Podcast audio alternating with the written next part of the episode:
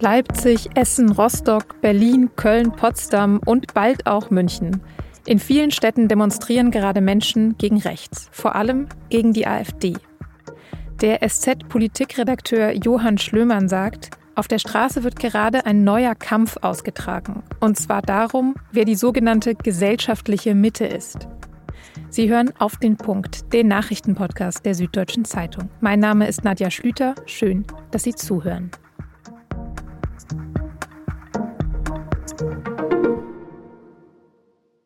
Anfang der Woche haben ein paar Kölner ganz kurzfristig eine Demo angemeldet. Sie haben sich spontanes Bündnis gegen Rassismus genannt und mit etwa 1000 Menschen geplant.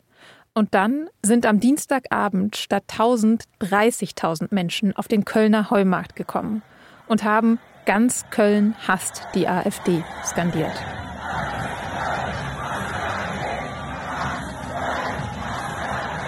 Der Weg für den Demonstrationszug musste kurzfristig geändert werden. Der eigentlich geplante Weg war nämlich zu kurz für die vielen Menschen. Ein paar Teilnehmer haben dem Sender NTV gesagt, warum sie da sind. Es ist oft von der schweigenden Mehrheit die Rede. Ich glaube, die Mehrheit möchte diese ganzen Nazis nicht. Die, Rechte, die, Rechten werden mehr und es wird, man hört es ja überall. Also es ist, es ist jetzt es ist kurz vor zwölf. Ich war in meinem ganzen Leben noch nie auf einer Demonstration. Aber jetzt geht los.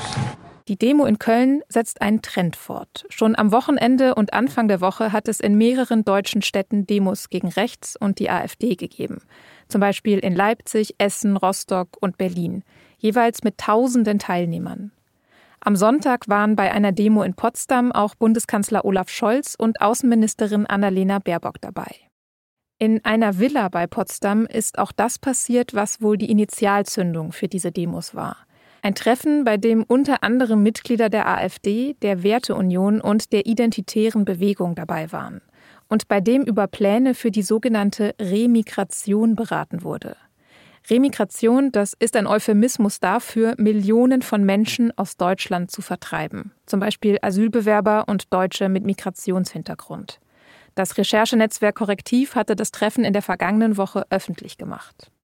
Und seitdem regt sich Widerstand auf den Straßen in Deutschland. Es soll damit auch noch weitergehen. In München zum Beispiel ist für Sonntag eine Demonstration gegen rechts geplant. Ein Bündnis aus mehr als 130 Organisationen ruft dazu auf.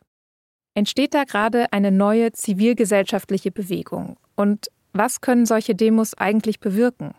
Darüber habe ich mit Johann Schlömann gesprochen. Er ist Redakteur im Politikressort der SZ.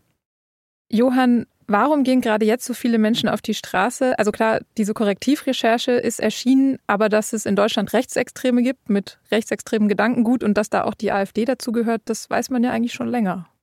Ja, so ein Anstoß fällt halt in eine bestimmte Stimmung und man muss sich ja klar machen, das sind die ersten großen Anti-Rechts-Proteste seit der Zeit vor Corona. Da hat es äh, sowas auch schon mal gegeben nach den Ausschreitungen in Chemnitz und so weiter. Und die Corona-Pandemie hat dann ja bekanntlich das gesellschaftliche Klima auch nicht verbessert. Da ist, glaube ich, so ein allgemeines Gefühl jetzt dazugekommen, bei vielen, dass die sich aufrichtig Sorgen machen um das gesellschaftliche Klima, auch nach diesem verkorksten Jahr äh, mit dem Heizungsgesetz und so weiter und den auch den, den Erfolgen der Populisten im letzten Jahr. Und ich glaube, das hat auch ein bisschen mit dieser, dieser Gegenmobilisierung, mit den Bauernprotesten zu tun, vielleicht auch das Erschrecken über diesen Angriff auf Habeck. Also da kommt einiges zusammen und dann gibt es eben in der Demokratie solche Mobilisierungseffekte. Mhm. Jetzt sagst du, viele machen sich Sorgen. Was war denn dein Eindruck? Wer war bei diesen Demonstrationen in den letzten Tagen?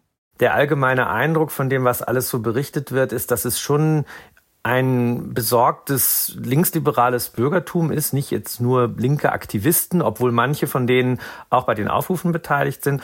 Aber es ist mehr. Es sind eben auch Kirchen und Gewerkschaften, und viele andere Bündnisse und äh, das spiegelt sich auch in den Teilnehmern äh, wieder. Also unser Reporter Christian Wernicke, der bei der großen Demo in, in Essen war, der hat beobachtet oder auch mit Leuten gesprochen, die gesagt haben, sie gehen seit langem nicht oder sonst eigentlich nie auf die Straße, sagen aber so ein bisschen, jetzt reicht uns das. Jetzt ist uns das irgendwie klar geworden, populistische äh, Bewegung von Leuten, die irgendwie ihre Heizung äh, nicht umbauen wollen oder so, sondern da ist richtig Radikalismus und Rechtsextremismus hat eine parlamentarische Stimme bekommen. Und insofern ist das schon ganz interessant, was sich da tut. Mhm. Also wäre es zu groß, jetzt zu sagen, da ist eine neue zivilgesellschaftliche Bewegung entstanden? Ja, ich wäre da ein bisschen vorsichtig. Ich glaube, da wird ein neuer Kampf ausgetragen darüber, was eigentlich diese sogenannte gesellschaftliche Mitte ist.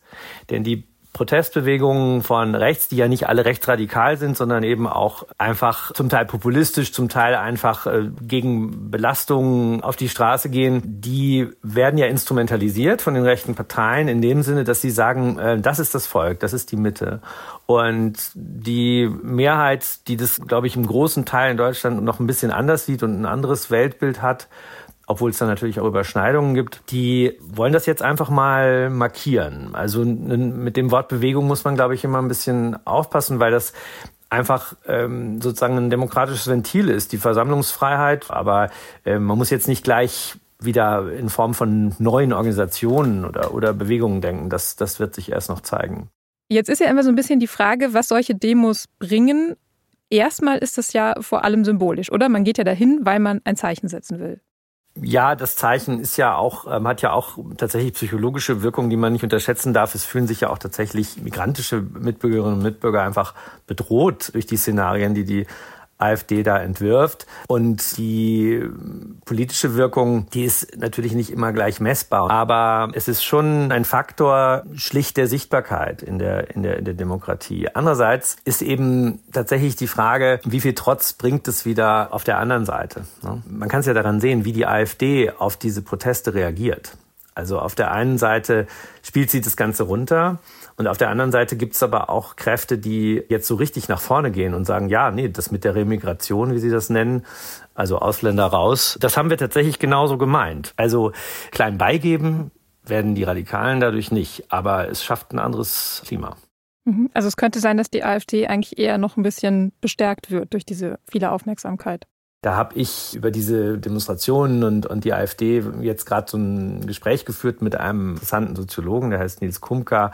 Und der hat gesagt, dass die rechtspopulistischen Parteien, die sich eben auf eine klare Richtung nie festnageln lassen. Und äh, er nennt das den Radical Chick dieser Parteien, dass sie sozusagen einerseits behaupten, äh, wir vertreten die politische Mitte, das Volk, äh, die normalen Deutschen. Und auf der anderen Seite ähm, müssen sie aber auch das radikale Milieu mitbedienen und holen sich daraus sozusagen ihre Schärfe. Also insofern ist eher das Konzept, dass sich diese Parteien gerade eben nicht festlegen wollen, ob sie radikal sind oder nicht.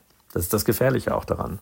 Und du hast jetzt eben gesagt, es sorgt zumindest für ein anderes Klima, wenn solche Demonstrationen stattfinden. Also besteht da auch so ein bisschen die Hoffnung, dass man vielleicht Menschen erreicht und umstimmen kann, die jetzt noch keine total verhärteten AfD-Wähler sind?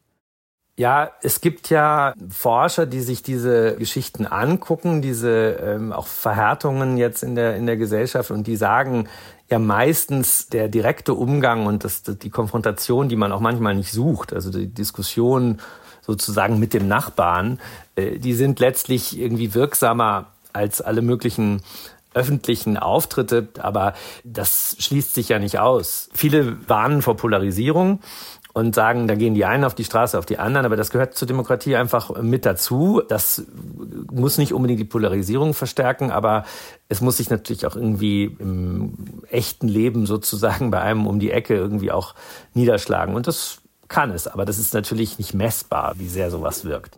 Manchmal kann es einem ja auch ein bisschen Hoffnung für die Zukunft machen, wenn man in die Vergangenheit schaut. Wann würdest du denn sagen, hat es in Deutschland mal eine zivilgesellschaftliche Bewegung gegen rechts gegeben, die gewirkt hat? Da würde ich natürlich auch gerne was ganz Konkretes nennen. Es gibt natürlich diese Entrüstungswellen bei rechten Anschlagswellen und so weiter in den 90er Jahren. Es gibt auch die sogenannte Willkommenskultur rund um 2015. Da hat es natürlich auch einen Backlash gegeben. Aber die Messbarkeit, wie gesagt, ist natürlich diffus, weil die politischen Parteien solche Prozesse immer aufgreifen, wenn es ihnen irgendwie mobilisierungsfähig erscheint. Aber du kannst jetzt nicht genau sagen, ah, okay, hier sind die Leute jetzt auf die Straße gegangen und haben dann so richtig, richtig was umgedreht. So schnell geht es halt nicht. Aber es gibt natürlich trotzdem ermutigende historische Beispiele wie die Bürgerrechtsbewegung in den USA und so weiter, die wirklich was bewirkt haben und Widerstände aufgebrochen haben. Und daran orientieren sich natürlich auch alle solche Bewegungen wie jetzt. Also man kann auf jeden Fall sagen, schaden kann es ganz sicher nicht. Vielen Dank fürs Gespräch, Johann. Ja, danke, Nadja. Das Interview mit dem Soziologen Nils Kumka, das Johann Schlömann im Gespräch erwähnt hat, finden Sie online über den Link in den Show Notes. Oder Sie können es gedruckt in der SZ vom Donnerstag nachlesen. Das Winterwetter hat am Mittwoch in Deutschland für große Probleme und Unfälle gesorgt. Wegen Schnee und Glatteis gab es auf vielen Straßen Unfälle, allerdings meist nur mit Blechschäden. Bei der Bahn lief der Verkehr am Mittwochvormittag noch weitgehend regulär, ab dem Nachmittag hat die Bahn aber mit Zugausfällen und Verspätungen gerechnet. Der Flughafen Frankfurt war teilweise komplett gesperrt. In München wurde fast die Hälfte der Starts abgesagt. Von der Mitte Deutschlands bis zu den Alpen gibt es eine Unwetterwarnung vor Glatteis und Schneefall. Die gilt noch bis Donnerstag. Kurz nach dem Ausbruch des Gazakriegs im Oktober ist auch das Rote Meer zu einem Kriegsschauplatz geworden. Seit Wochen greifen vom Iran unterstützte Houthi-Rebellen aus dem Jemen internationale Handelsschiffe an. Im Dezember haben die USA darum die multinationale Sicherheitsallianz Prosperity Guardian ins Leben gerufen, die im Roten Meer aktiv ist. Und am Mittwoch wurde bekannt, dass sich bald wahrscheinlich auch die EU daran beteiligen will. Die Außenminister der EU-Staaten sollen bei einem Treffen am 22. Januar darüber beraten und voraussichtlich im Februar final entscheiden. Der gemeinsame Militäreinsatz könnte bedeuten, dass europäische Länder, auch Deutschland, zum Beispiel Kriegsschiffe und Aufklärungsflugzeuge in das Konfliktgebiet schicken.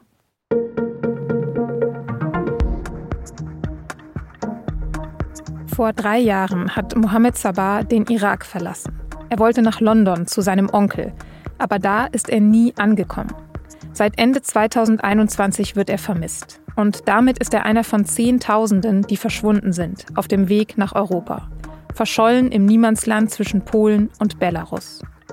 Über die verzweifelte Suche nach Mohammed Sabah und über die vielen unidentifizierten Toten an der Grenze zur EU sprechen in unserem Recherche-Podcast das Thema Ben Heubel und Christiana Ludwig aus dem SZ-Investigativteam. Wenn Sie die Folge hören wollen, finden Sie sie unter sz.de-das-thema über den Link in den Show Notes oder überall, wo Sie Ihre Podcasts hören. Redaktionsschluss für Auf den Punkt war um 16 Uhr. Produziert hat diese Sendung Annika Binger. Vielen Dank dafür, Ihnen vielen Dank fürs Zuhören und bis morgen.